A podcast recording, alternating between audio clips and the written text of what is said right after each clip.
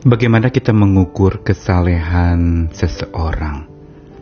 Mungkin pada umumnya kita akan menilai dia dari berbagai macam kehadirannya di aktivitas-aktivitas kerohanian. Mungkin beribadah, mungkin bersekutu, mungkin juga berdoa, membaca sabda Tuhan, merenungkan, dan berbagai macam hal yang dilakukan oleh orang itu membuat dia disebut saleh. Segala hal-hal yang berbau rohani atau dia sering menyebut Tuhan lalu kemudian kita katakan orang itu saleh. Atau dia berdoa dengan begitu kusuk dan kita katakan dia saleh. Dia hafal ayat-ayat dari firman Tuhan dan kita katakan dia saleh. Tetapi apakah itu sesungguhnya kesalehan yang memang Tuhan kehendaki? Bukankah kita perlu berhati-hati bahwa ada orang-orang yang menganggap diri saleh tetapi sesungguhnya dia sedang menghadirkan dirinya sendiri di hadapan banyak orang. Saleh supaya dilihat orang. Saleh supaya tidak dipandang salah sama orang. Dianggap dia terhormat. Dianggap dia punya kerohanian yang baik, bahkan lebih baik, paling dewasa dari yang lainnya. Dan ada banyak lagi bentuk-bentuk kesalehan tanpa kehadiran. Maksudnya adalah kesalehan tanpa hadirnya Tuhan.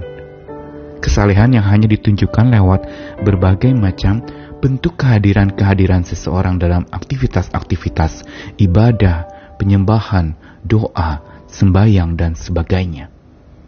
Tapi sesungguhnya kesalehan bukan diukur dari seberapa banyak seseorang itu hadir dalam kegiatan-kegiatan rohani yang ada tapi dari seberapa banyak kehadiran Tuhan dialami di dalam hidup seseorang dan dia menghadirkan Tuhan melalui hidupnya. Itulah penentu utama untuk dia disebut saleh. Apa maksudnya? Saya Nikolas Kurniawan kembali menemani di dalam Sabda Tuhan hari ini dari dua ayat. 2 Tawarik 29 ayat 6 Karena nenek moyang kita telah berubah setia Mereka melakukan apa yang jahat di mata Tuhan Allah kita telah meninggalkannya. Mereka telah memalingkan muka dari kediaman Tuhan dan membelakanginya. Lalu Yesaya 1 ayat 4, Celakalah bangsa yang berdosa, kaum yang syarat dengan kesalahan, keturunan yang jahat-jahat, anak-anak yang berlaku buruk. Mereka meninggalkan Tuhan, menista yang maha kudus Allah Israel dan berpaling membelakangi dia. Dua ayat yang dibacakan ditujukan kepada kelompok orang yang sama yaitu umat pilihan Tuhan, walaupun mungkin berbeda generasi. Walaupun juga berbeda kurun waktu atau masa disampaikannya pesan penting itu. Tetapi intinya adalah sama bahwa mereka orang pilihan Tuhan itu telah berubah setia. Mereka dikatakan melakukan apa yang jahat di mata Tuhan. Mereka meninggalkan Tuhan dan memalingkan muka dari kediaman Tuhan dan belak membelakangi Tuhan. Lalu dalam Yesaya juga dikatakan tentang bangsa yang berdosa yang disebut celaka, yang syarat dengan kesalahan, keturunan yang jahat-jahat dan berlaku buruk. Sama juga, kejahatan, segala keburukan dan kesalahan mereka itu bukan sekedar karena tindakan amoral mereka atau apa yang mereka lakukan, tetapi karena mereka melakukan satu hal yang paling vital dan kalau mereka melakukannya ini akan menjadi fatal yaitu mereka meninggalkan Tuhan. Menista yang maha kudus dan berpaling membelakangi dia. Atau dengan kata lain mereka tidak mengalami dan tidak menganggap kehadiran Tuhan itu sebagai yang penting mereka tidak menganggap bahwa kehadiran Tuhan itu menjadi begitu penting di dalam pembentukan kesalehan mereka. Dan bukankah ini yang menjadi gambaran setiap kita, orang percaya, yang memang cenderung lebih suka memperoleh sesuatu dari Tuhan?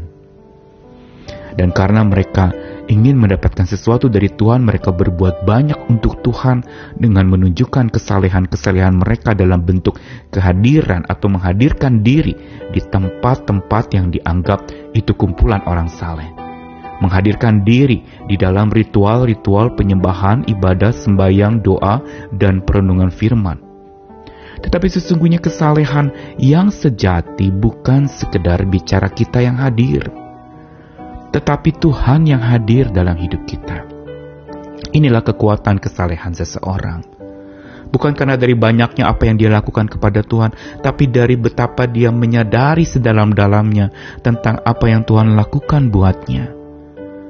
Bukan perkara dia hadir di sana, di sini, di dalam mewujudkan kesalehan bersama dalam komunitas yang ada. Tetapi justru lewat kehadiran Tuhan yang ada dalam hidup mereka. Sekaligus mereka menghadirkan Tuhan melalui hidup mereka. Sehingga kita harusnya memang mengubah pola yang lebih suka memperoleh sesuatu dari Tuhan karena yang lebih penting bukannya memperoleh sesuatu dari Tuhan, tetapi menoleh kepada Tuhan. Bukankah ini yang Tuhan pernah tegur kepada orang Israel pilihan Tuhan? Yaitu bahwa segala pujian mereka, penyembahan mereka, persembahan mereka, dan segala ibadah-ibadah mereka, justru Tuhan tidak suka. Kenapa? Karena mereka hanya sekedar melakukannya demi memperoleh sesuatu dari Tuhan tapi bukan menoleh kepada Tuhan. Bukan melihat kepada Tuhan, bukan bertobat kepada Tuhan, dan bahkan hidupnya menjadi saleh oleh kehadiran Tuhan. Mereka pandang remeh kehadiran Tuhan. Mereka lebih suka kehadiran berkat, mereka lebih suka kehadiran akan kesembuhan dari penyakit, kehadiran mujizat mungkin, atau kehadiran-kehadiran rejeki atau segala jalan keluar dari masalah. Tapi kehadiran Tuhan disepelekan sehingga akhirnya kesalehan yang terbangun adalah kesalehan tanpa kehadiran Tuhan. Karena itu mari kita bangun sebuah kesalehan yang berpusatkan, berintikan, digerakkan oleh kehadiran Tuhan. Alamilah kehadiran itu dalam hidupmu setiap saat, dalam setiap doa. Sadarilah bahwa Tuhan bersamamu. Ingatlah bahwa dia tidak pernah jauh daripadamu. Ingatlah dia yang harusnya menjadi kekuatan utama kita, sandaran utama kita. Yang membuat kita juga sadar akan betapa rapuhnya kita dan betapa pentingnya bergantung kepada Dia yang Maha Hadir di dalam hidup kita, yang bahkan ada di titik nadir ketika kita dalam kondisi yang memang penuh dengan kepahitan dan sangat terluka. Karenanya marilah kita bangun lagi sebuah kesalehan dengan kehadiran Tuhan kesalehan yang oleh kehadiran Tuhan. Saya saleh bukan karena saya yang melakukan sesuatu untuk Tuhan, tapi karena saya saleh dibuat dan dibentuk oleh Tuhan yang sudah hadir dalam hidup saya dan saya mau menghadirkan itu dalam hidup saya melalui hidup saya kepada orang lain agar mereka bisa melihat Tuhan melalui hidup saya. Bukan kesalehan untuk dibanggakan dan digembar-gemborkan ke mana-mana, tapi kesalehan yang justru menghadirkan Tuhan lewat tutur kata, lewat sikap, bagaimana memperlakukan orang lain, bagaimana mendengarkan, bagaimana melayani, bagaimana hidup di dalam cinta kasih yang penuh kehangatan. Mari kita bangun sebuah kesalehan oleh kehadiran Tuhan. Amin.